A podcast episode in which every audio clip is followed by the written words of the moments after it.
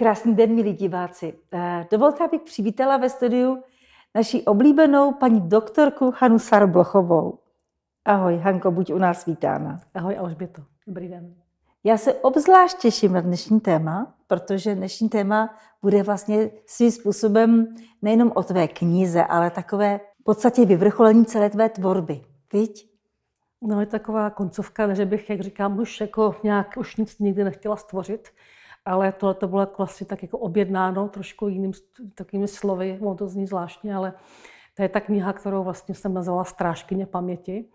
Je o tom, že to, co jsem během svého života nebo během toho průběhu vlastně eh, roz, jako rozděleně studovala a různě střádala informace všemi těmi způsoby, které popisuji nejenom tedy z literatury, pramenu nějakých písemných, které vlastně v nebývají, že jo, z různých jiných zdrojů a také samozřejmě formou tedy napojování se do pole informačního, tak se teďka jakoby celé jakoby e, zahustilo v takovém závěrečném korpusu. To všechno dohromady dává jakoby najednou smysl. Mm-hmm.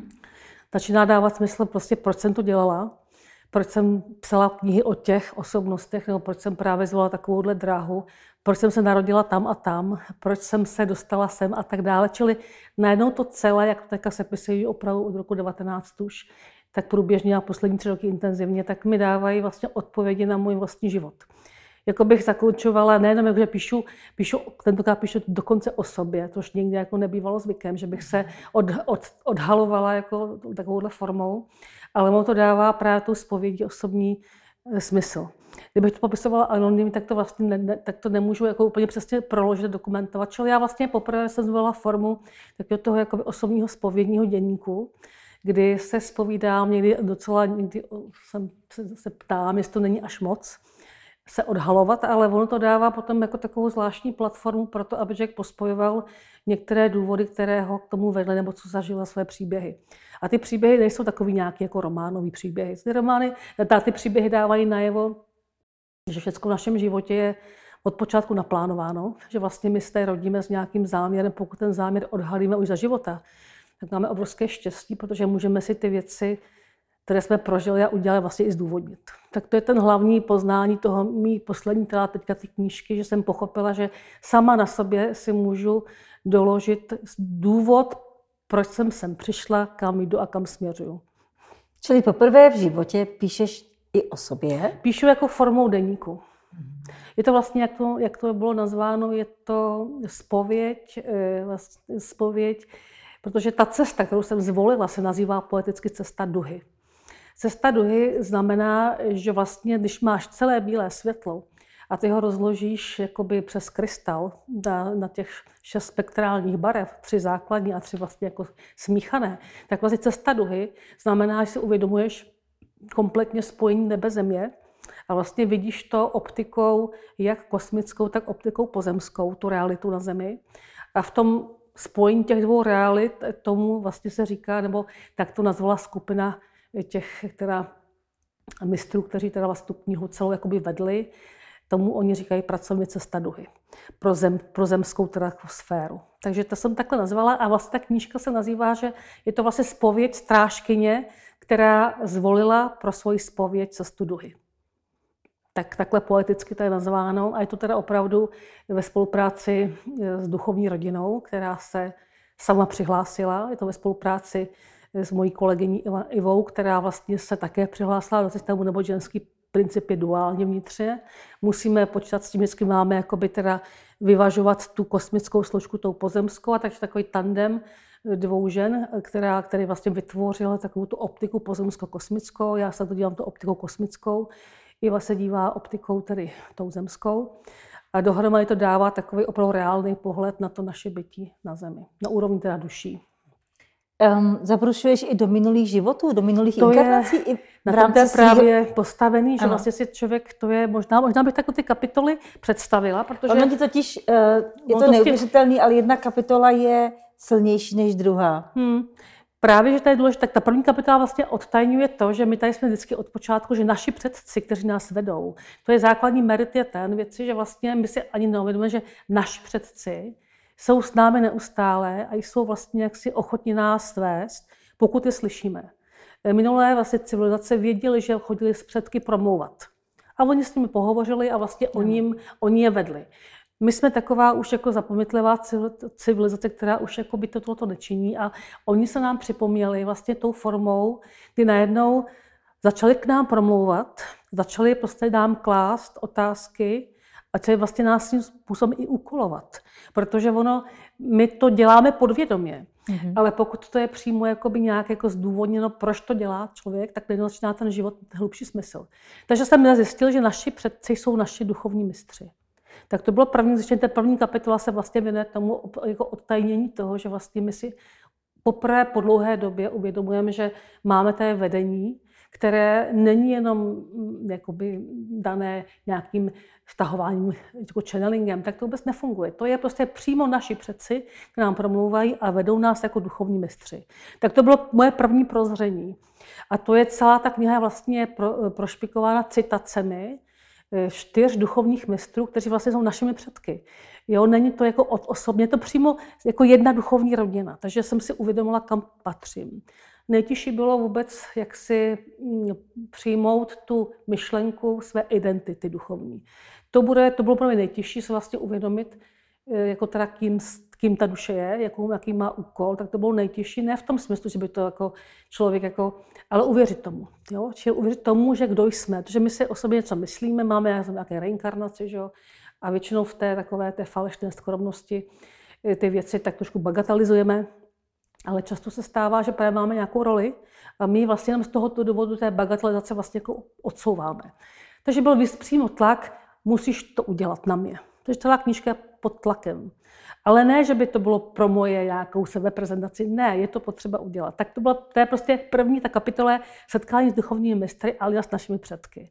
A tady se musím přímo přihlásit k tomu, že můj jako prostě opravdu jsem hodně silně vázaná právě ten egyptský sektor, to tady se už vyznělo, protože tím hlavním tady jako praotcem toho rodu je mistr teda Toft, nebo Tot. Mm-hmm. Tak to jenom říkám jako to je ten okruh té duchovní rodiny. A z toho pak vlastně vyvěrají další, jako, kam patří i další teda jaksi potomci toho rodu, nebo řekl by o nějaký praotec toho rodu. A z toho se vychází.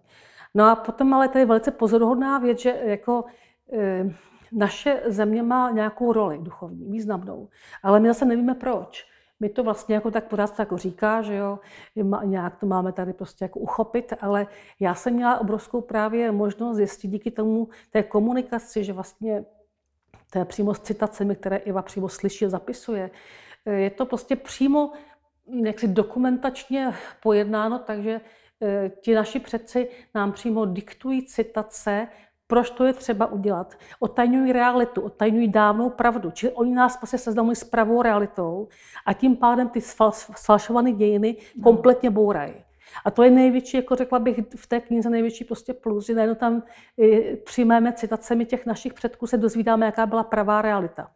Což je, a tam je právě pozorovná věc, když se prostě dozvídá, dozvídáme, že vlastně Egypt přímo jak si zakódoval v paměti, krystalické paměti země do Čech, do oblasti tedy jako středních Čech, jako duchovní odkaz, který má tehdy a tehdy ožít, tak začíná dávat smysl, kde se vzala ta, jako ta forma toho, té realizace, že jo, tady v této oblasti.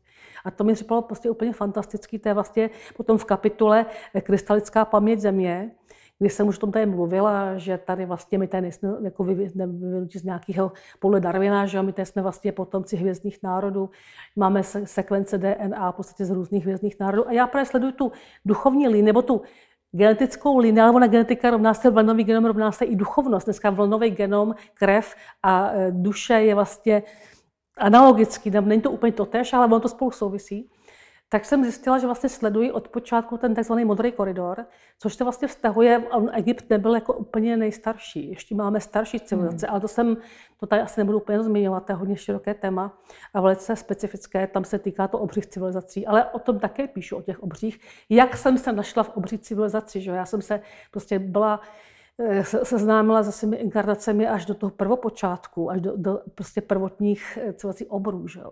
což je právě na tomto asi nejabsurdnější pro dnešního třeba čtenáře nebo diváka, když si vlastně by měl uvědomit, že jednoho dne se vlastně objeví třeba mezi prvotními obry, kteří vlastně tady zemi osidlovali, vlastně adaptovali pro pobyt, vkládali krystaly, že, jo, že i ty egyptané byli švědšího vzrůstu.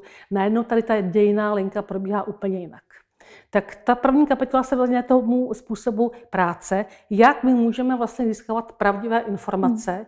a jsou ještě jaksi potvrzovány těmi našimi předky. To je důležité. Ono stahovat je jedna věc. Ale dneska už známe otázku, jak člověk myslí. Máme tady hologram, jako naše vnímání ale to je holografické. A pokud člověk, který stahuje, mozek stáhne nějakou informaci, ale jeho matice holografická není dokonalá, není zasíťovaná, tak on to špatně vyhodnotí. Čili jeho čtečka, jeho prostě mozek se stáhne, má tu schopnost, ale nemá tu patřičnou jaksi fundovanost té matice, aby to vyhodnotil. Protože třeba channelingu, to je těžký. Ty lidé stahují, ale nemají matici patřičně nastavenou, aby dokázali vyhodnotit. Spousta mm. věcí prostě, je to, je to prostě nepravdivé. Jo? Takže proto já jsem velice šťastná, že jsem pochopila, že aby to bylo pravdivé, tak to ještě musí být schvalováno předky.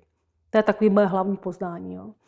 A to je důležité že kniha je plná citací, nádherných. Oni používají krásný slovník, oni používají starý archaický slovník, korektury, když se dělají korektory, tak vlastně se díval korektor, jako, co to je jako za jazyk. Já říkám, takhle hovořili naši předci. Takový, takovýmhle způsobem, takový ele, vzdušným, elegantním, prostě jako tím morálně nevyspělým. A květnatým určitě. Tak, takovým úplně jiným. Je tam z toho zná mhm. ta duchovnost. My opravdu, jak mm. říkám, involučně jdeme dolů. E, takže to je, to, je, to je velmi zajímavé. Právě ty citace jsou takovou, nej, řekla bych, nejfundovanější části té knihy, zapsané doslovně. Jo. To považuji já osobně jako autorka té knihy za nejcennější. To si myslím, že divák nebo čtenář ocení nejvíc. No a potom právě ta vyvolenost symbolicky řečeno toho našeho národa nespočívá v tom, že tady se to tak nějak rozhodlo někde jako civilizačně. Ne, to je od počátku takhle jako naplánováno. Země má naplánované prostě svoji realitu od počátku. A čím to je způsobeno? No, Taková, to je způsobeno tak prostředek jednoho kontinentu? Je to tím to meteoritem, je... který má... Ne, ne, ne. ne. Země, každá, takhle, naše země samozřejmě byla pro pobývání na zemi byla upravena. Země, když vznikla země, tak nebyla hnedka připravena pro pobývání. Že? Ona musela být upravena. Atmosféra, samozřejmě vulkanická činnost, proto tolik pyramid, tolik různých umělých zářezů, geoinženýrství v praxi. Ale ta úprava, která se dělá, současně už jaksi bylo naplánováno, jakým způsobem tady bude to vědomí planety se vyvíjet. A to vědomí se ale musí zakotvit do formy krystalické mysli. Já jsem o tom té mluvila, že podle Tofta je sedm forem vědomí krystalické, rostlinné, živočišné, lidské a pak ty tři formy nadstavové, ty duchovní toho člověka. Pokud se má ovšem zakódovat jako základní jaksi vývoj na Zemi, tak se musí zakládat do toho kamenného vědomí krystalického. No a to ti naši přeci dokázali dělat tak, že vytvářeli speciální říšku Země a do těch krystalů vkládali informace. A teď už se přesně na počátku vědělo, kde, kdy bude jaký vývoj. To bylo všechno naplánováno. A zajímavé je, že vlastně to je dělané takovou formou, že ty krystaly, říká se tomu vlastně krystalové nebo krystalické sarkofágy nebo časové kapsle, Jakmile se vybračně ta skupina nebo ta lokalita dostane do nějakého prostě, tak ten hologram, který je svinutý do, toho, do té časové kapsle, se rozvine. Jako to je forma mm-hmm. dimens, která se rozvede. A v ten moment je dáno, že tato lokalita, teďka nastala éra, její mm-hmm. časoprostorová éra pro realizaci. A tak je to naplánované. Takže vlastně TOFT, nebo ta éra ještě před ním, už na počátku, co z třetí hory ještě, že naplánovali, že v jisté fázi tady se to vyvine, až se tady prostě některé krystaly takzvaně vyzáří. Co znamená vyzáří? Znamená, že vlastně oni se rezonančně ten program tady zakódovaný, ten vyzáří, tím se dá najevo do kosmického sektoru našim předkům, nebo to jsou kosmičtí, že jo? Ano, naše fáze vývojová je na takové stupní úrovně, že už můžeme být partnery vašimi. A v ten moment se spouští proces ze zhora a dochází ke spolupráci kosmos-země. Protože my tady jsme v interakci. Tak to, to, bylo, to je právě ta důležitá informace, že to celkově, eh, to je ta třetí, vlastně ta třetí kapitola krystalo, z krystaly a cesta duhy znamená, že ty krystaly, které tvoří vnitřní duhu, protože duhu, kterou vidíme na obloze, tu tvoří slunce, záření a vlastně voda, čili oheň voda, jako rozklad světla bílého. Když to v zemi tu duhu vytvářejí krystaly. Krystaly také mají vnitřní světlo. Říkal k tomu ve středověku, že krystaly jsou očima andělů. Proto hmm. alchymie vlastně pracuje výhradně s kovy a s krystaly nebo s drahokamy. A tím pádem teďka víme, že když jsme obnovili teda cestu duhy, čili že vlastně nám krystaly v zemi vyzařují, vytvářejí oblouk duhy.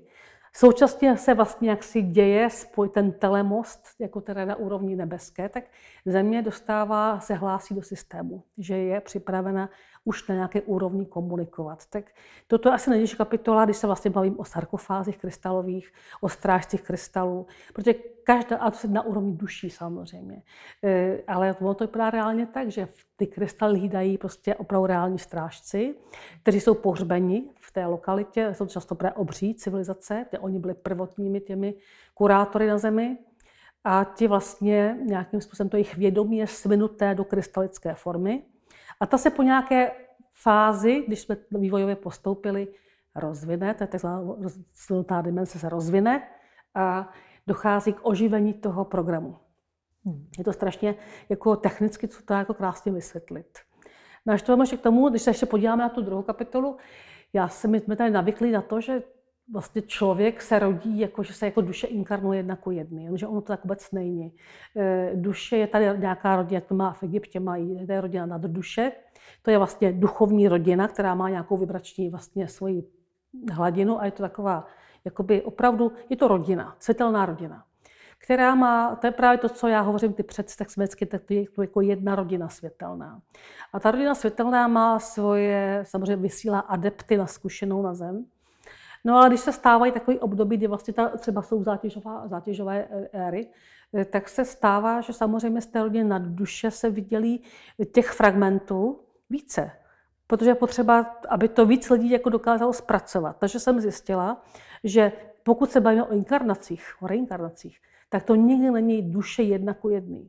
Vždycky to je pouze fragment jedné rodiny na duše. Když to řeknu tak pokud to v dejme tomu praotcem, a má ještě své předky samozřejmě, tak můžeme říct třeba, že mistr Teodorik, který je z tohoto rodu, má fragment duše Tofta. Tak bych to asi připodobnila, jo? Tomu říkáme těla. A to jsou teda vlastně fragmenty. Těla, oni, to, oni tomu mhm. říkají fragmenty, protože vlastně to je pořád jedna, jeden mm-hmm. zdroj ano, společný. Těla, ano, a on se pouze vydělí. Přesně. A pak se se vrací a celá ta rodina nad duše získává zkušenost. Tak to je důležité, aby jsme viděli, že nikdy se nepotkáme se sebou samotnou, samotným jedna ku jedné. Já můžu mít současně míst na sobě tři fragmenty, můžu i ve stejné době být v několika osobách obsažena. Proto tak já jsem psala ty knížky, jako třeba o Ježíši nebo o Máří, tak mi bylo divné, nebo o Teodor, vlastně o Karštejně, proč já mám optiku tří osob.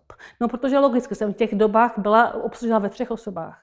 A tudíž ta, jakmile tam jsem ve třech osobách, tak už ta moje, moje prostě popisování té reality je hodně objektivní, protože když to popisuji jako já, jako jedna osoba, jenom jeden fragment, tak si můžu subjektivně to nějak zatížit. Ale pokud já to popisuji z pohledu tří osob, které třeba byly v nějakých různých pozicích, tak už ta pravdivost začíná být jako vyšší. Takže to je taky takový důležitý postřeh nebo té knize, že je potřeba změnit názor na to, jak probíhá vlastně inkarnace a reinkarnace. A navíc velice důležitá informace ještě je taky, že vlastně ne všechny duše eh, jsou dneska mm, plně pozemské, že, jo? že vlastně se inkarnují duši hvězdné, které se ale nemohou inkarnovat prostě jako způsobem běžným, standardním. Oni se mohou inkarnovat až do hotového těla. To znamená, pak třeba, když třeba popisem třeba Marii, ma, ma, panu Marii, která jako teda se stala matkou Ježíšovou, eh, tak logicky ona eh, otěhotněla standardním způsobem, ale teprve, až byl plod, jakoby, jako teda už téměř před porodem, tak se mohla takto, taková vysokovibrační duše inkarnovat. Neboť, jak bylo řečeno, eh, tyto vysokovibrační duše by, tu, by to tělo spálily. takže proto je to takhle dělané, že my víme, že dneska se nám tady inkarnou opravdu jako mm, duše různého, různého, různého teda jako nastavení a je potřeba to vlastně i rozlišovat. To jsem taky právě popisu. A všechny ty duše, nebo teda ti, kteří nás jako předci vedou, nebo tu naši skupinu pracovní, tak jsou vlastně všichni jako z jednoho teda toho okruhu. A je zajímavé, že je to pořád stejná linie. Ono to jde vlastně přes ten Egypt, pak to jde vlastně do, toho, do té oblasti tedy jaksi předního východu, pak to jde, do, pak to jde, do, pak to jde do, na Moravu a pak to jde do Čech. Jo? Čili vlastně pořád sledujeme kroky jedné velké duchovní rodiny, která vysílá na zkušenou na zemi svoje zástupce.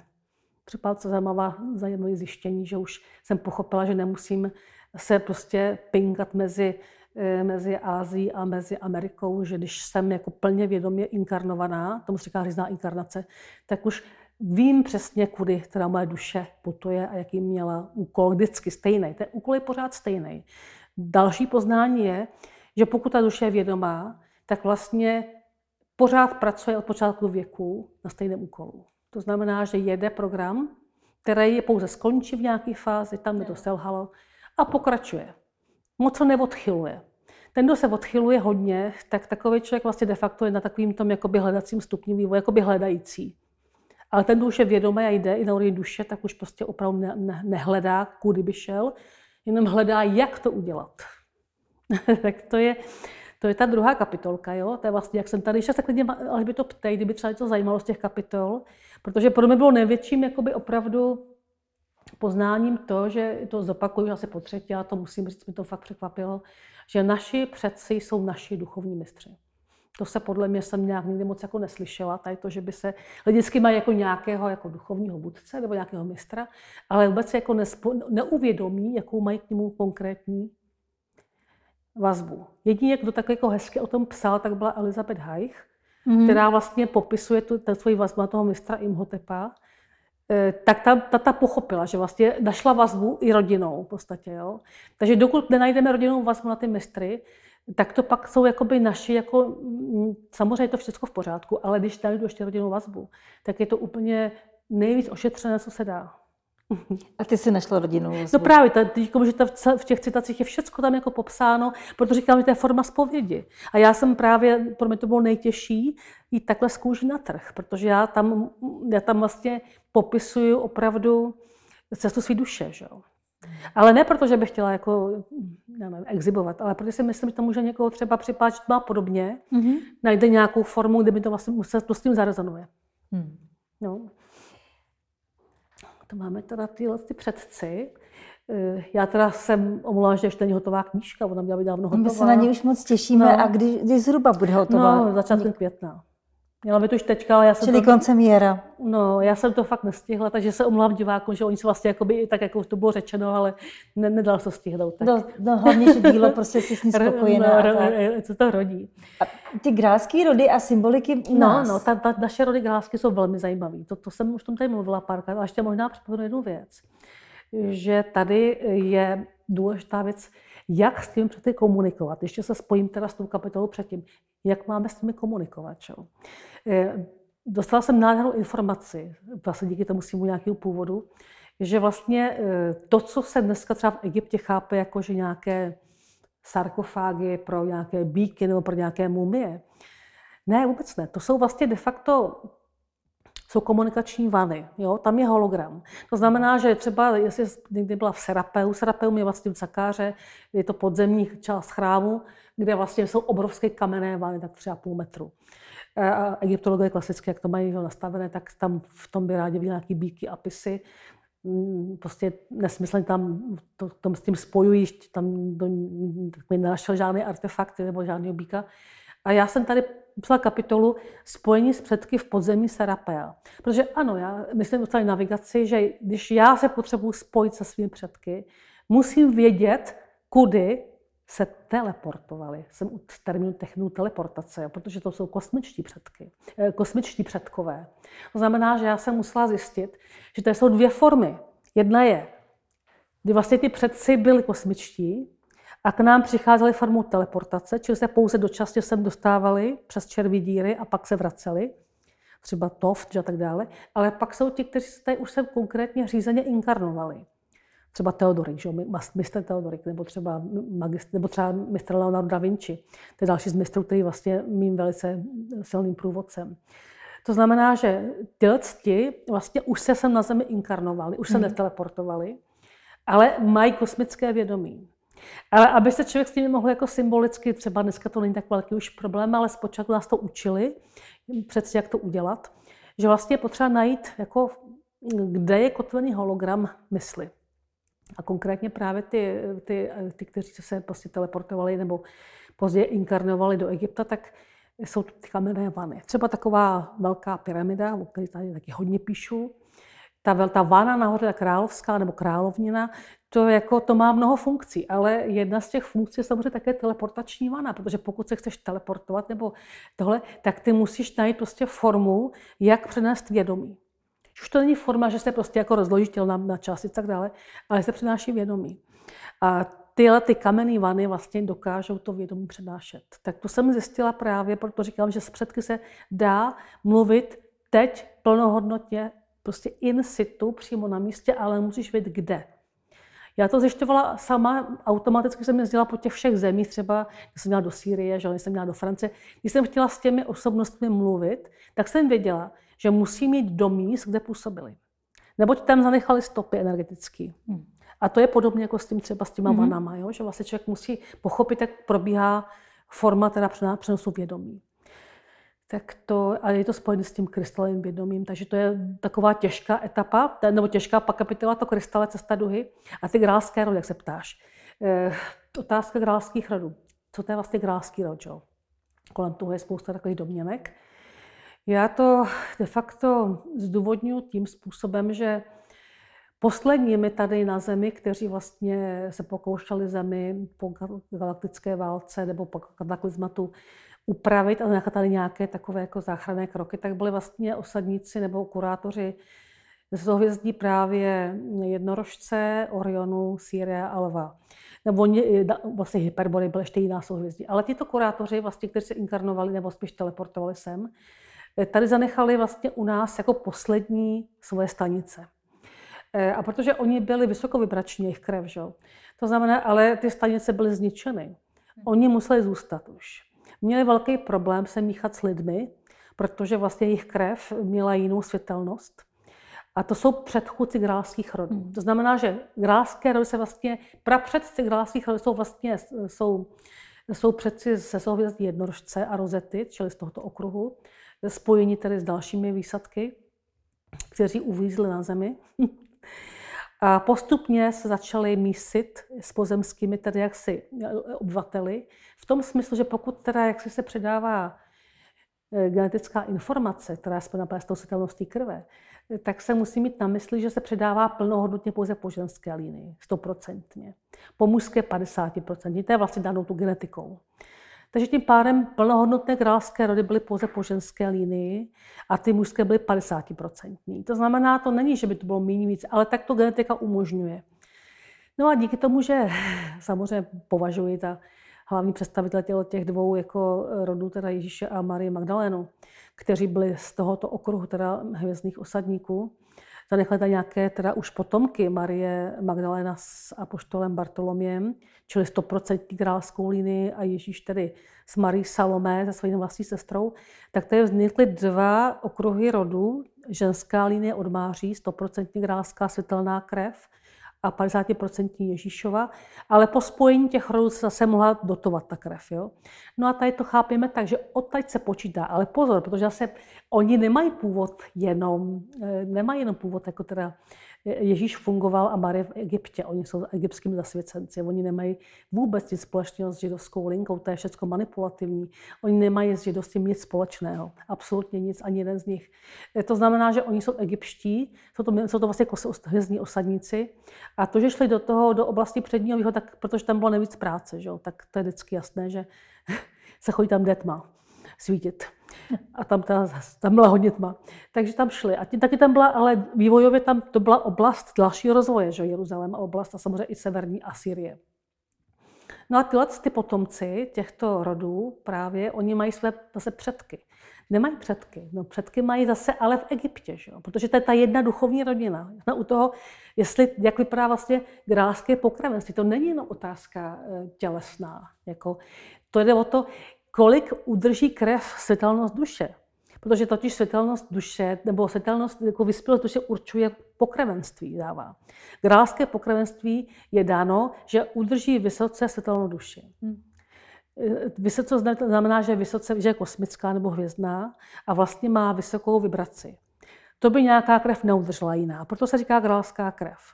A tím pádem už chápeme, co to znamená grálská krev. Je to vlastně krev eh, osadníků hvězdných, kteří se mysleli s lidmi a mají své prapředky, nejprve teda dané, dané v oblasti tedy jako jednorožce souhvězdí a pak jdou třeba do Egypta. Čili grálské rody počínají rody růže už v Egyptě. Jo, já to hledám až do Egypta. Tam začínají grálské linie a pak se stěhují právě na přední východ a nemá to nic společného s tím semickým. To semické nic s tím nemá, to absolutně nemá nic společného. To je právě ta manipulace, obrovská dějina. No a teďka pozor, tyhle ty grásky tady teda, oni ale mají stanice i u nás. To tam o tom píšu. No právě, to tady je právě gráské rody a symboly u nás. U nás jsou čtyři, svatyně, čtyři vlastně zásadní svatyně, růže, jim říkám, protože růže je symbolem grálu. A ty svatyně jsou vlastně u nás čtyři, které už dávají, jako už mají, mají v sobě systém krystalový, přímo říkají, tady se zrealizuje Boží království. Oni to mají v popisu práce ty krystaly. Čili už v Egyptě věděli před tisíci lety, že nejprve půjde ta parta do oblasti tedy Sýrie a Palestiny a odsud se bude stěhovat do Evropy. To všechno bylo naplánované. Ale teďka pozor, to nebylo tak jednoduché. Ono se ještě rozdělilo ta věc, že do Evropy, ale jak? Východ-západ. Já jsem tady říkala několikrát, že vlastně východ a západ mají specifickou funkci, že východ je světlo a západ je forma, nebo obsah forma, nebo e, e, život a smrt, symbolicky řečeno. A tak to je zajímavé, takže když jsem teda šli potom v rámci tedy toho přesunu migrace, ty grálské rody se vracely, tak se nám stěhují nejprve na Velkou Moravu. Že? O tom jsem taky se bavila. A ty rody tři grálský u nás, Vršovci, Bodec a rody Růže a Hvězdy. Ale oni pokračují dál na západ. To znamená, jdou po souši, u nás se zastaví jako první v podstatě po souši, ale druhá skupina jde po moři a jde až do Skotska. Takže dvě hlavní duchovní krajiny, takhle, nositeli grálské krve jsou Kelti a Slované, protože ty udrží tu vibraci jiné národy neudržejí v té plného výše, protože to je otázka krve. Pak je otázka mm. genetiky. Že? Takže Slované a Kelti jsou schopni udržet vysokou frekvenci teda jaksi grálské krve. A proto dává smysl, že eh, grál je spojen s těmito lokalitama. Samozřejmě za to si budou si zobrat lecké národy. A i Germáni, Karel Valiky, všichni se jako tvářili, že jsou grálští, ale ono to jako, ta genetika to neumožňuje v podstatě. Jo. Je to velmi zajímavé, že opravdu musí být speciální genetický fond nebo genetický kód, aby, tu, aby to udržel. Když to zhrnu, tak u nás se udržely ženy převážně, po souši přicházely, o tom byla řeč, takzvané svaté ženy. A to už jsme se u té, u té línie těch žen, které jdou z předního východu z Byzance k nám, a tady u nás zakotvují v těch rodech. No a pak to se šli, mužové šli dál na západ, jo? tam se míchají s těmi keltskými ženami na západě a naopak zase zpátky šli z, východ, z západu na východ muži kelčtí.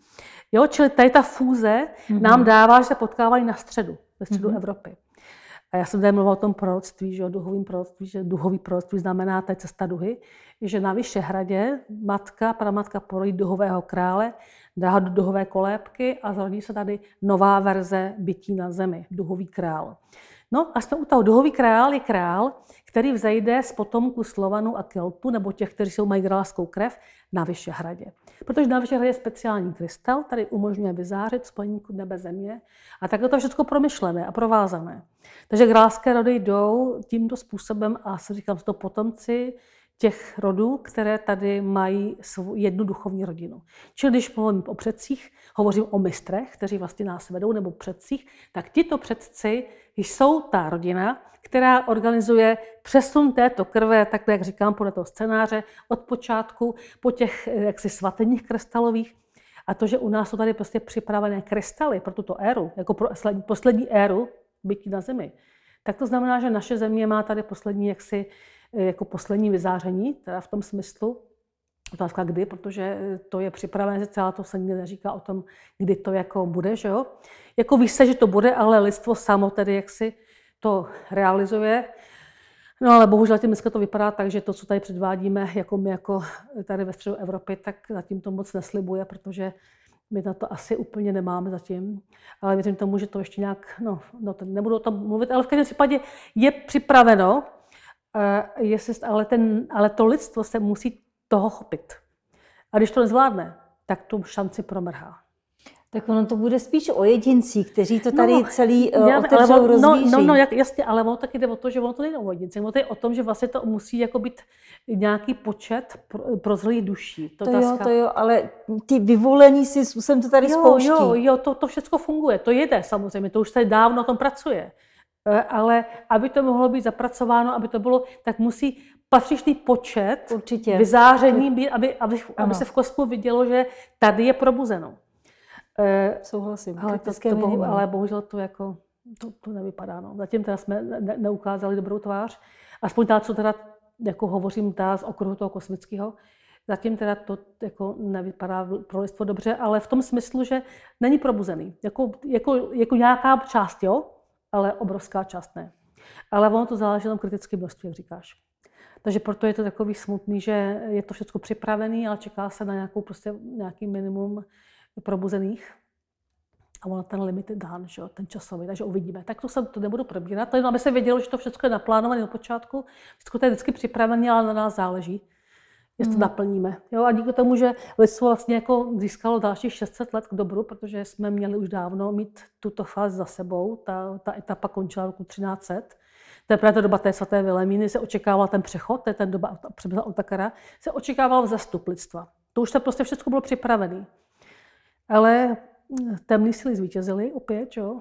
To znamená, že teďka taky teda vítězí zatím, tak ono to vypadá zvláštním způsobem, že my vždycky máme jako připraveno, už to vypadá na spadnutí, ano, všechno to jako je připravené, ale nakonec to zhatí nějaká ta skupina těch silnějších, temnějších. Já se vždycky ptám těch našich předků, jak, jak to, proč tak funguje. Eh, oni sami, když se tak jako nad tím společně zamýšlíme, tak mají prostě představu, že ta temnota u nás má obrovskou sílu že ona jako ta její energie je tak, tak jako, my jsme tak v nevýhodě energeticky, že to je ten problém, jo? že to je obrovská nerovnováha mezi... Tak je třeba, aby nám někdo pomohl, aspoň trochu. No to právě, na tom, se, na tom si myslím, že se jako dost pracuje. To já si jako nedělám, že myslím, jo, že by se flákali. Bez pomoci to nezvládneme. No, no to určitě. To, to, to s tím realita. se jako počítá, to jo. se jako ví, ale zase, ale oni se nemůžou, jak vždycky nám říkají, nemohou zakládat někoho, jde v okovech a nechce se jich zbavit. Tož jako bohužel jako tak to většinou jako Ale většina ani neví, že je vůbec v obchodech, jo. Tak to je další realita, že oni ani si to neuvědomují. No, ale to záleží tam právě, to je, ten, to je ten, ta otázka ty duše. My tady vlastně jsme úplně padli na to dno, že jo. Ten, ta společnost konzumní není, není prozřela. To, že tady je pár jedinců, kteří jako jsou prozřelí, to bohužel ne, ne, není forma spasení. Jako, jo. Není to na jednom spasiteli. To je, jako, je to vždycky od nějakém kvantu lidí, kteří musí ty věci pobrat. No tak uvidíme, tak ještě nějaká šance je. Tak pojďme dál. Takže když se podíváme na to, u nás, jsem zmínila, že vlastně ty grálské rody nějakým způsobem donášejí vždycky nějaké poznání. Co to je grál, se nad tím hodně jako přemýšlím. A taková kosmická moudrost, to je vlastně forma jako prozření, která umožňuje, aby člověk prostě nazíral jako tu realitu e, duchovně. Ale to je zase otázka, jak říkám, tady je potřeba pochopit základní věc. Naše realita je pouze, vlastně my si vytváříme. Teď to dneska se už ví, že tady je vlastně hologram, matice, vědomí, mozek je prostě komputer, který to vyhodnocuje. Pokud člověk je materialistický a nechápe, nebo neuznává jako existenci duše, tak nikdy nemůže vycouvat z toho systému toho zajetí tomu hologramu té materie a nemá šanci. Hmm. Dokud nepřipustí poprvé jednou jedinkrát, že existuje nějaká duše ano. a že připustí, že vlastně my si tu realitu tvoříme na bázi tedy vlastně jako našeho vědomí. Že máme nějaká vědomí. No ale to je úplně základ. To, je to, jsem, to tady je zakódovaný od doby Tofta. Sedm forem vědomí, hologram, tvoříme, jako všechno se tvoříme sami, jsme strojci, jsme tvůrci. Pokud toto nebude zafixováno mezi lidem, tak jako si můžeme tady horem dolem snažit. Hm.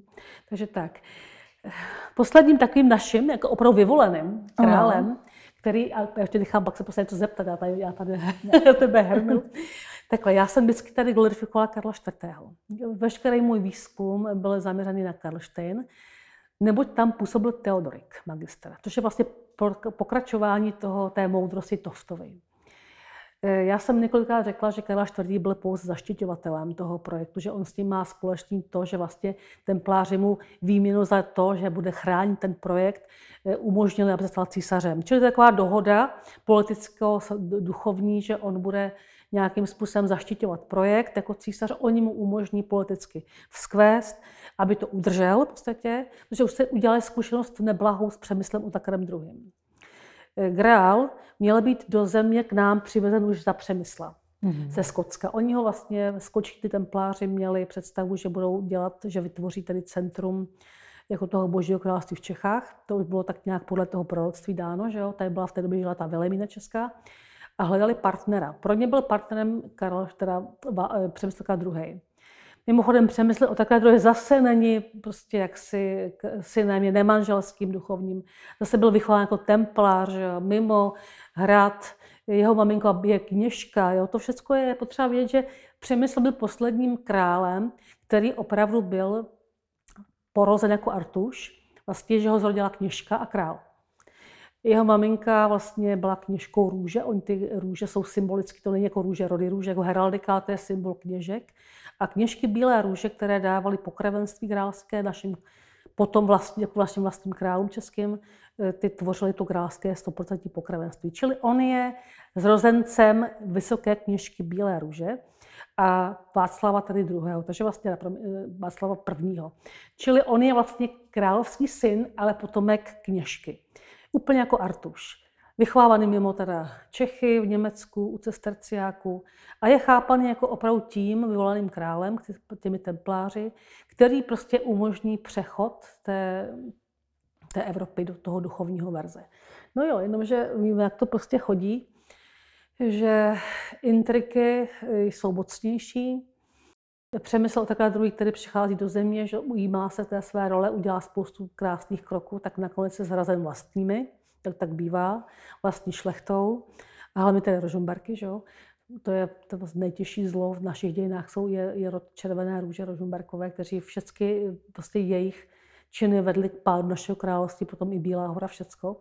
To znamená, že tady je, jak jsem říkala už to minule, je tady msta, od počátku rodu. Na počátku se už tyto rody královské jaksi dostávají do msty a vede to k úpadku. Čili i tenhle ten vyvolený král, tady byl bohem, poslední bohem vyvolený, má všechny prostě prvky, je zrozen kněžky, má plné královské pokravenství, je vychováván templáři, má dokonce je povyšován obřady, zasvěcován.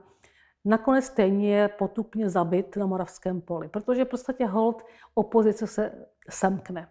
A to byla doba, kdy jsme měli vzkvést. Potřeba se uvědomit, že posledním králem země vyvoleným je tedy opravdu Přemysl, který by opravdu byl duchovním králem.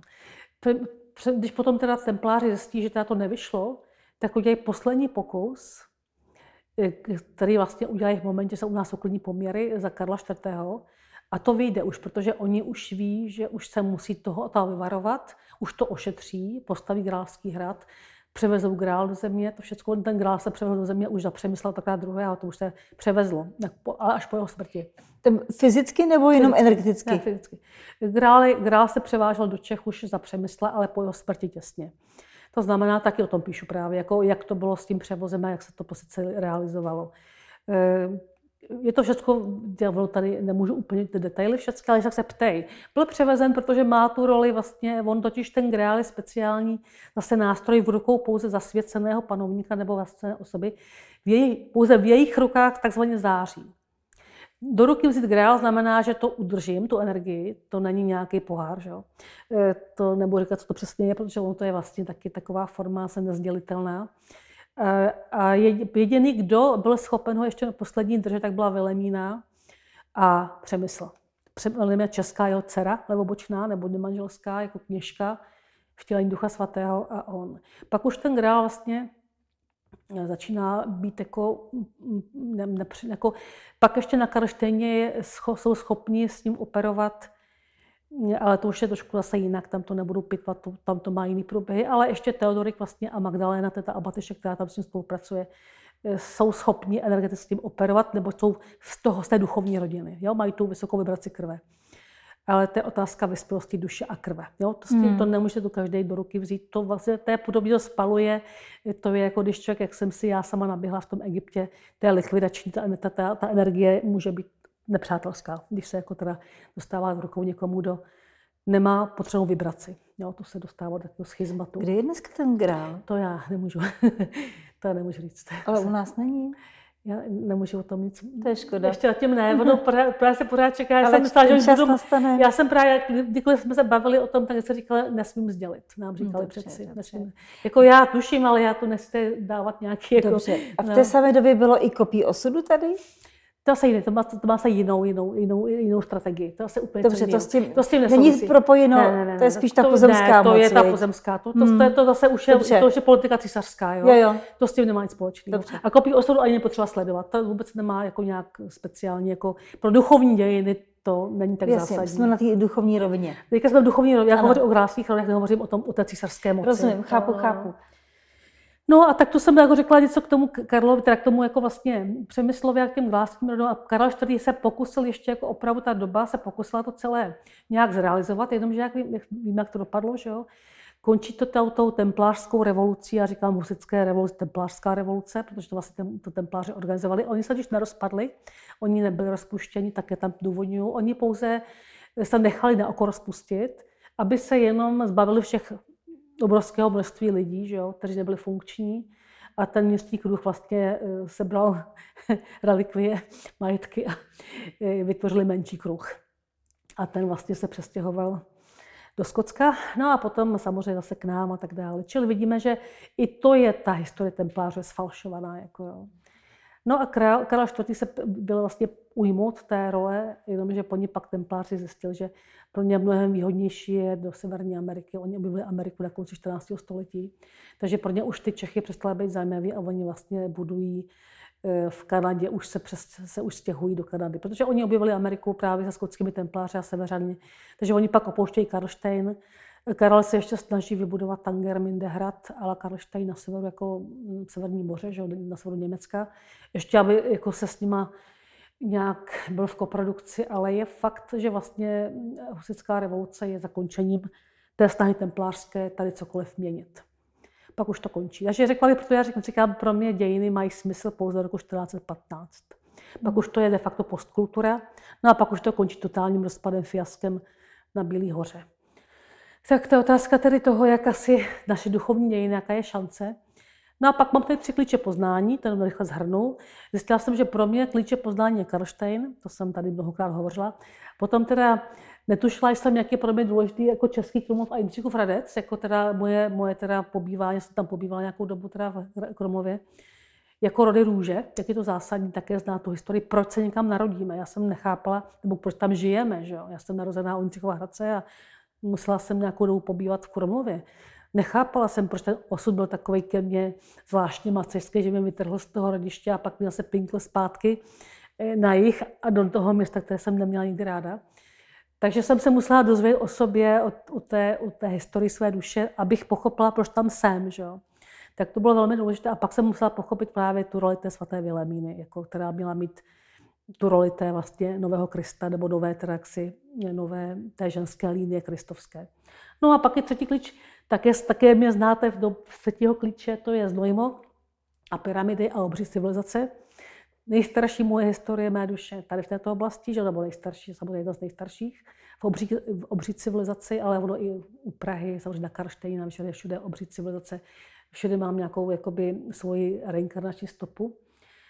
Ale tady v té, v tom, v té kapitole třetí klíč vlastně z Nojmo jsem zjistila, jak jsme silně propoutaní a provázaní s těmi hvězdnými národy. Hmm. Že my se prostě bez těch, bez těch hvězdných předků, bez znalosti kořenů svých hvězdných jsme poloviční, kdyby poloviční. Jako, mm, je to prostě úplně naprosto už na čase přijmout tu myšlenku, že máme hvězdný kořeny, jako, že nemůžeme si myslet, že jsme pozemštění jenom. Mm. To už je opravdu překonaný, to je ta představa. Mm-hmm. Tak to se týká toho ta devátá kapitola a poslední kapitola té knihy, která se nazývá Obroda země mm-hmm. a mhm. záchrana země, je taková trošku eh, svým způsobem, jako jsem hodně tam se trápila nad tím osudem země, protože tady vlastně jsem si uvědomila v těch kapitolách všech, jakým způsobem tady už probíhaly různé, různá kataklizmata, kolik tady už bylo jako těch ér, kdy se země vlastně znovu lidstvo vyvíjelo, že jo? Kolik už, kolikrát jsme se už vyvíjeli od počátku. A tak jsem si říkala, jako snad prostě obrovská prozba že jo, k zemi, která je živá, jako jestli by nemohla země udělat Gaia a kosmiční výjimku jednou, že by nás nenechali znovu teda padnout, a znovu si zase vyvět od toho nějakého zoufalého, nějakého člověka z jeskyně. Jako, a pořád tam je, říkáno, je nám říkáno, že jako, to záleží na vás. No. Jako, jestli jste schopni, jestli jste schopni se těch okovů dobrovolně zbavit. Ale jak říkám, to právě tady ten podmiňující způsob. Jak máme, odpověď byla, jak máme bavit otroka, mu mát svobodu, když na těch okovech trvá. To je hlavní odpověď. A když se podíváš, tak lidstvo na svých okovech trvá. Tam, tam je zakopaný pes. Takže snažím se prostě jako tady jako v té kapitole vysvětlit, jako, jaký jsou tady sítě, prostě, jak, jak, jak funguje živá gája, jakou má krystalovou mřížku, jak funguje nervová soustava, jakým způsobem se vlastně obrodily v konstelaci s planetama nové mřížky.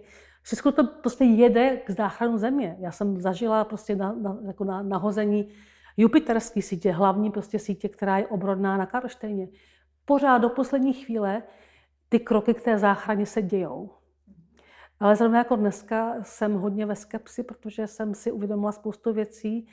Není to vůbec jako jasné, jak to dopadne. Chci říct si tím, že všechno se děje k záchraně země. Myslím v tom smyslu, že my sami, a pak se teda přidají kosmičtí, oni dělají, co můžou, ale tam jich je víc a oni mají taky názorové tam střety. To mají. Jako jak teda k nám přistoupit. To, že nás přijali jako do systému, jako už ne jako teda pokusnou planetu, ale jako by něco jako, jako partnera, dětského, sice nevyspělého, ale přesto už člena nějaké aliance nebo asociace, to už je jednak na zemi. Tak to byla pro mě velká stopenka, jsem měla pocit, že to je vyhráno. No, jenom, že ono to neznamená automaticky, když někdo někoho přijme, eh, že mu eh, pomůže, že, že, mu, že nasadí všechny, nasadí všechny prostředky na to, aby aby třeba eh, že jo, i kvůli němu se angažoval. Teď to jako v Evropě, taky každému nepomůže Evropská unie, že jo. někoho potopí, někoho ne. Takže tím si říct, že to je podobný. To znamená, že ani tam není to tak, že by tam neobláčil nějaký pán Bůh a ten by řekl, že jsou hodní, milí, tak jim pomůžeme. Je to tak zvláštně nastavené, že my sami nevykazujeme žádný vysoký parametr na to, aby, aby to bylo jako jednostranné, aby to bylo tak jasný. Hmm. A když se lobuje, nebo když se teda jedná, tak ti, kteří nás obhajují, s tím mají velkou práci. Těmi fakt nedáváme signály. Tady totiž, jak jsi sama řekla, obrovský poměr zla a no. uh, bude trvat ještě hodně dlouho, pokud nepřijde nějaká pomoc, aby jsme se z toho vymanili. To je no, jako když máš času, třeba času moc hodně není. otrokářů a, a, a taky hodně otroků, ale ty otrokáři mají tak obrovskou moc, Ještě že ten otrok si ani neuvědomuje, že existuje svoboda tak no. je zmasírovaný tím otrokářem. Já vím, no, že to je tady otázka toho, že ono to takhle jako, mm, on ten čas tady hraje roli. Eh, to, že se vyvíjeli, to, že třeba někde otrokářství se udrželo třeba v Americe nějakou, nějakou dobu a pak se otroci zbouřili a vlastně si to vybojovali, tak ty na té úrovni pozemské, tam prostě mohli to s něčím srovnávat. Viděli tady, oni se mají dobře, my špatně, ale tady, tady na úrovni kosmicko-zemský. A my ne všichni vidíme, jak, co se po nás chce. Že jo? Tady není jako, není to moc s čím srovnat, protože lidi vidí jako příběh pozemský a neví ten kosmickou, a to ne, nejsou duchovní. Že? Mm. Kdyby člověk přijmul svoji hvězdnou, prostě hvězdnou původ, tak by se ptal, jaký mám předky. To, je, to jsem říkala, je strašně důležité na v té knížce to zjištění, mm. že naši předci jsou hvězdní a jsou to naši předci. A oni k nám promlouvají. A když to člověk nezjistí, tak vlastně ani nemá s čím porovnávat. Jako jo. Ani neví, že po nás se chce nějaká aktivita. Přesně tak, ty lidi to nevědí vůbec. Netušej. A když to někdo vypráví jako někde, přesně. a takový, často to lidé třeba, takhle dneska je ještě velký problém s, tou, s tím mediálním prostorem, že eh, ty YouTube kanály nabízejí prostě obrovskou množství informací, to je prostě půlka brak, že jo, a druhá půlka dezinformace. Myslím tím jako ne v rovině teda to, co teďka tady předvádí vláda, ale myslím tím jako v rovině i té jakoby teda informatiky, tak se tam často hlásí lidé, kteří jsou zase už jenom tlampači kosmických národů. Ale oni už nejsou zase lidi často. Oni už mají software robotický, takže nás tady jakoby chovají se k nám jako povýšeně, vypráví nám o nějakých technologiích, jak máme co si udělat, ale zapomínají na gáju, na zemi. Takže všechny ty informátoři, taky to zpravodaje, jo, oni ví, jak by nám tady pomohli, ale oni už nejsou prostě plní lidé, Oni už nám tady říkají, jak by to udělali oni z kosmického prostoru, ale oni nám nechtějí prostě jakoby pomoct, oni nás chtějí vytěžit. A v tom je ten problém. Takže tady jsou dvě, dvě, dva způsoby, jak Země vlastně funguje. Jedna skupina chce vytěžit, Hmm. Spousta energie, vitální, spousta zdrojů. A na Zemi je prostě e, skupina nevyspělých jako jedinců, kteří se dají snadno zmáknout. Jo? A druhá skupina chce pomoct. No ale to jako ve světě, kdo tady vítězí? Ti, kteří chtějí kořistit, že jo? I ve světě. To nebude nahoře moc odlišný.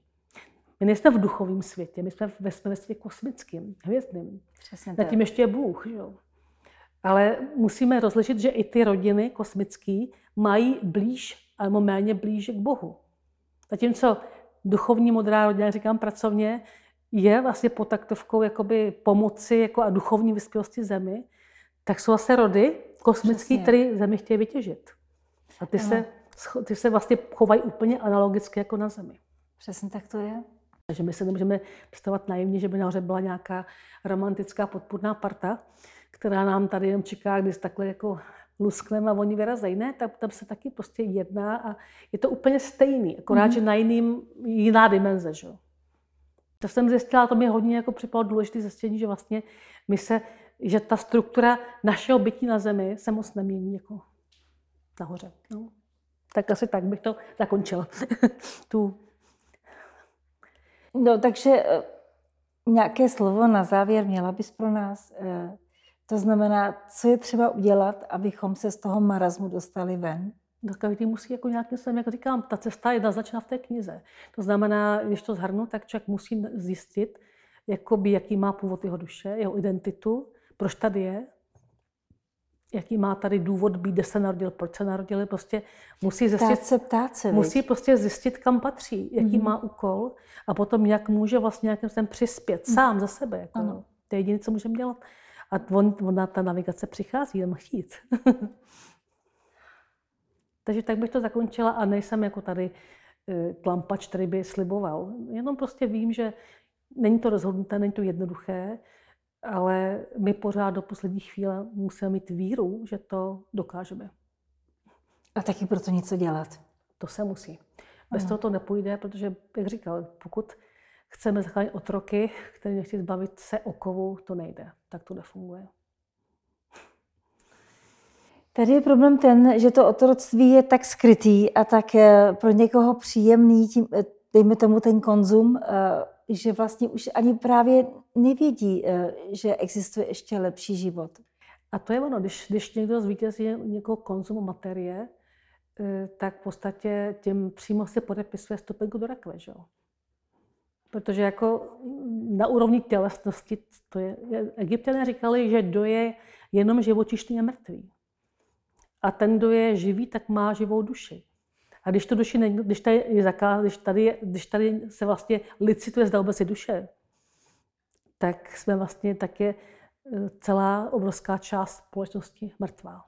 A když někdo je mrtvý, tak proč ho zachraňovat? Čo? No dobře, ale právě ono se čeká, až se ty mrtví probudí, že jo? Ne, to musí oni sami, že jo?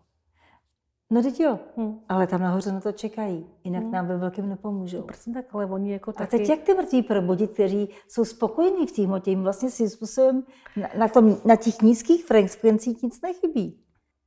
Tak to jako máš v podstatě tak, jako když někdo v podstatě netouží po duchovním zestupu, tak se hlásí do hrobu. Co na to máš říct? No? Protože když si vezmeš, jako že ty máš tady jasný pokyny, máš tady, říkám, máš tady zemi, která je likvidovaná, máš tady nepravdu, která jede, máš tady falešné informace a ty lidi na to skočí z pohodlnosti, radši se něco přijmout, co je pro ně pohodlné a nemají základní morální hodnoty. Základní hodnoty duchovní je svoboda, ale ta je odpovědností podmíněná, a další nejvyšší, to je vlastně pozemská, nejvyšší pozemská hodnota, lásku bude jako univerzální princip. To nejsou, to nejsou ctnosti, mm-hmm. to je prostě síla. Jediná síla na zemi, která má smysl. Ale na zemi má nejvyšší hodnotu svoboda, ale ta je podmíněná odpovědností, když se podíváme. A z kosmu je nejvyšší hodnotou spravedlnost a, láska. a řád. Ne, řád. Mm-hmm. Protože láska je univerzální, ta je všude, ve všem obsažena. Mm-hmm. Takže řád a spravedlnost. Mm-hmm. Pokud my chceme spravedlnost, zachraňte nás. Musíme ctít řád. Nezdá se mi to, že to děláme. Pokud chceme svobodu, musíme být odpovědní. Neděláme to. Takže my vlastně sami ty dvě hlavní ctnosti nepodporujeme. Jo, já jsem jenom chtěla říct, že ten systém eh, temno je eh, tak eh, chytrý, že vlastně většině lidem nastražilo pas, konzum, pas, pas, který jsou spokojení. Je to pas, no a kdy vlastně ani nežádají víc, protože mají hmm. pocit, že to je všechno. Já ti rozumím, kam míříš, že, vlastně, že, by, že bys, jako, že bys chtěla, aby, aby viděli že nějakou normální lidi to velmi těžký. Protože i, mají, no. i, i temno je chytrý, nejenom světlo. Hmm. I temno pracuje pro sebe. Zásadně jenom pro sebe. Pracuje. Eh, víš, Takže tady... dokud lidem neseberou majetky nebo neseberou to libido, ten konzum, tak co je probudí? Teďka se to jako děje, že, jo? že zrovna se nám to jako tady všechno bere, takže možná třeba ta poslední šance, možná poslední pokus o to, jak lidi probudit tím, že jim vezme blahobyt. Jo? Těžko říct. Právě, když vezmeš blahobyt, tak to je jediná šance, jak, ty, jak by se ty lidi probudili. No je to, je to možná taková nabídka poslední jako spásy. Těžko říct, jako jak, jak, jak k tomu přistoupit, ono to je fakt těžký, protože to, co nabízí jako běžný režim a společnost, tak aby člověk se probudil, tak musí být hodně, hodně samostatný. Přesně tak. A hodně prostě mm, mít touhu potom, víru ano. a po tu touhu. Ale když nejsou jakoby impulzy, tak máš Přesně pravdu, tak. že to je pro ty lidi těžký. Ano, velmi těžký. No, těžký a nebo no. přijde jakýsi zásah, někteří čekají na záblesk, oni tomu říkají událost, že přijde určitý zásah, který způsobí v lidech uh, nějaké probuzení. To se říká, no ale on takhle nefunguje, protože nějakým způsobem tady už jako se to děje další dobu a už tady bylo tolik pokusů lidstvo probudit jako, uh, a zatím teda se to tak nejeví, takže uvidíme, jak, jaký další bude postup. Já, já jsem dneska taková, jako nechci dávat nějaký velký naděje, protože tomu jako moc nedůvěřuju. To jo. Ale nechme to v té rovině, že Jo. na nás to záleží, na lidstvu. To, oni musí být ty první. chci říct, jako, jak je no, to těžký, no. když teď momentálně lidstvo je na vysok, relativně vysoký materiální úrovni a většina, jako, no, nevím, možná polovina Hmm. lidstva je spokojená s tím, co má, že má svůj domeček nebo svůj byt, spokojenou rodinu, jezdí si na kole na výlety. Já A jenom to by, chci říct, to že by to je, stačilo. že, že systém je taky velmi chytrý, že přesně věděl, jak utišit, uspokojit lidi, Hmm. aby nechtěli víc. Ale teď oni můžou klidně jenom mít chaloupka, jezdit na kole na výlety, ale musí být tam základní cnosti, prostě musí mít, eh, uctívat jako nějakou vyšší formu bytí a musí jako nějakým způsobem chápat, že tady jsou vyšší hodnoty než ta materie. Mhm. A to jezdí na Ale ve školách se to neučí, nikde se to nedozvědí, No, jenom jasně, na nějakých jasně. zdrojích. Já Jako, vím, no, já vím, já vím, tam já, ale Víš, co, mířím? já, já, já, ale víš, v tomto případě lidstvo má sebou takový dlouhý vývoj už. Jo. Už měl tolikrát, Mhm. eh, je fakt, že na Zemi se inkarnují jako nějaké duše, které mají nějakou zkušenost. To se tam inkarnuje, takovou má šanci. To znamená, že si jako myslím, že šance pro lidstvo není, aby se polepšily konzumní duše, které vlastně de facto nemají k tomu jakoby nějak propozice dané. Spíš si očekávám, že se to bude dít tak, že země bude omilostněna tím způsobem, že v dalším nějakém eonu se budou inkarnovat vyspělejší duše. A tím se tady inkarnují duše, které jsou poměrně, jako řekla bych, na nějakém stupni vývoje, hledající. A hledající duše mají mnohem hůř přístupnou tu realitu té duchovní. Jo, takže si myslím, že to bude v té rovině těch, kdo se bude inkarnovat. To bude ten zm- změna. To dává daleko větší smysl, protože když máš eh, školu plnou dětí, kteří eh, by správně patřili do zvláštní školy, No, no, no. a nebo máš v- velmi geniální, inteligentní děti ve škole, určitě celá škola prospívá líp, než eh, No, když no. vlastně musíš učit neustále základy, když navíc nemají. Takže já se jako věřím tomu, takhle, mimochodem ta knížka, to tě zvláštně je taky memento. Když jsem dostala takový jasný jako signál, že to musím dopsat v nějakým brzkým čase, tak je to vlastně nazváno strážkyně paměti. Já to možná nakonec takhle zakončím. Co to znamená, když strážíš paměť? To znamená, že spousta věcí je sfalšovaných, je překroucených a my vlastně žijeme na úplně falešným jakoby historickým nivo. Ale my, abychom mohli, jako, já to, že to hlavní moto té knihy je, že prostě cestou, otáčením cesty do minulosti procházíme do budoucnosti. Pokud ale postavíme svoji vize na faleš, falšované minulosti, jak můžeme projít zdravě a vědomě do, do budoucnosti? Znamená, že to je, aby se zase prošlo do budoucnosti jako by teda přes zdravé, jako nějaké naše dějné nivo, tak musíme to chápat tak, že se musí na nějaké úrovni do toho pole informačního zakódovat pravdivá verze dějin. Já mám, není to jenom moje práce, tady na tom pracovalo eh, nehmotných jedinců a samozřejmě ještě, eh, ještě teda moje spolutvůrkyně Iva. Takže my jsme jako de facto na tom pracovali týmově a dohr, nebo těch žen tam je ještě více, které se spolu tady, já tam všem děkuji. To nejsou jenom, tam se prostě těch, ta, ta kniha je plná jakoby zkušeností dalších lidí, kteří vlastně pracovali podobným způsobem. Jsou to většinou teda ženy, eh, které byly strážkyněmi krystalu a jediný hvězdopravec, který vlastně se hlídá tu kosmickou sféru. A je pravdou, že když jako si představím, že my uděláme takovou nějakou jakoby linku, která zhodnotí dějiny, a to se nějak pro, pro, pro, to, pro jako prosákne do toho kosmu, tak příště, až se bude lidstvo znovu odrážet, doufám, že teda ne přímo od začátku, ale od nějakého, tak má nějaké nivo. Hmm. Možná v té paměti lidstva po nějaké další vývojové fázi už se bude mít odrážet možnost, ne zase od toho prvotního počátku, aby mělo tak tu paměť vymazanou, že my vlastně do dneška nevíme, že máme obří kořeny, že máme před sebou hmm. My, my, my jsme tak totálně, my si myslím, že Atlantina je ta naše nejmladší éra, že jo? A ještě ani to není jasně, jestli vůbec byla, že jo? O tom se nepíše. To znamená, no my to víme, že byla, ale myslím tím oficiální věda. Oficiálně věda a církev to je největší zlo, že jo? Tak to znamená, že když 30, čili kniha slouží k tomu, aby se do pole informačního zapsal záznam, co nejvíce rozšířený, aby se lidstvo mohlo navracet ne úplně k počátku, ale ti, kteří budou vyspělejší, narazili na záznam a od něho se odráželi. Takže to asi je taková jako hlavní poselství té knížky. Protože já už se nechci znovu zase celý život prodírat ke svým kořenům, abych na konci skoro jako nějaké své pracovní, já nejsem na konci, ale přece už mám svůj věk, jakoby eh, dospěla k nějakému poznání a mý, mý potomci znovu to zase museli obhajovat. Že? to je absurdní, že už, že už těch těch cyklických opakovaček je tolik, že člověk je strašně z toho unavený. Mm-hmm. Já osobně jsem mé duše je bytostně unavená z toho neustále opakování, toho probourávání se k té realitě, mm-hmm. k té pravdě, obhajování té pravdy. A vždycky to končí vás stejně, že to zlo nakonec tu pravdu překroutí a zamete. Tak ta kniha by mohla být takým záznamem nějaké kronice typu kroniky, která by mohla lidem v budoucnu usnadnit, napojit se na nějakou pravdivější verzi.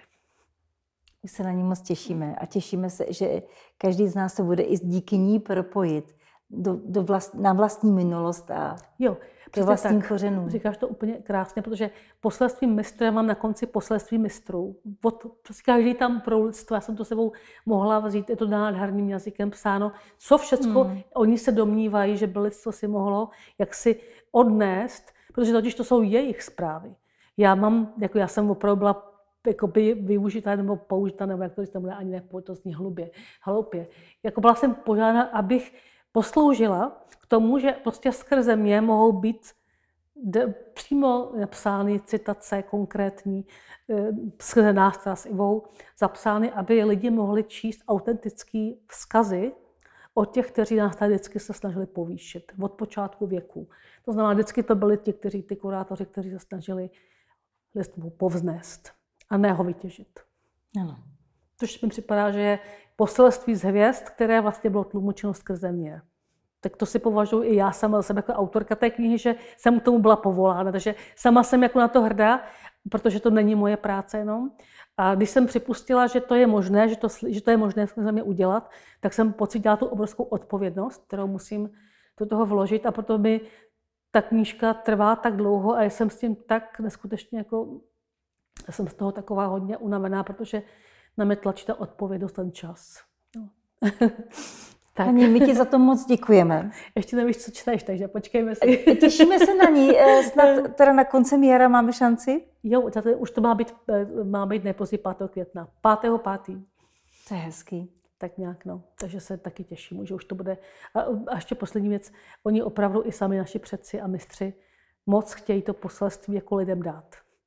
Jako, takže jsem jako, opravdu, opravdu jsem cítila, jak, jak, jak to cítí jako potřebu, že oni sami by tak rádi, hmm. aby to bylo slyšet, protože oni to jako nemají jak sdělit. Než nějakou formou takovouhle, aby to, aby to, nějaký, aby se to jako nějak rozšířilo, ale hlavně to chtějí pro nás, pro naše země. Netouží jiný země. Oni ví, že to poselství máme poslání tady a že my to musíme slyšet tady, právě ve středozemi. A že je tady vysoký duchovní potenciál, takže vědí, šance, že ty vědí, lidi no. porozumí. To oni vědí. No. Takže proto to je vlastně to je psaný tady, není to psaný jinde, je to psaný u nás, je to psaný tady česky pro naše lidi. Hmm. tak uvidíme, jak to bude fungovat. Moc se těšíme a moc ti děkujeme za všechno. Taky, taky děkuji.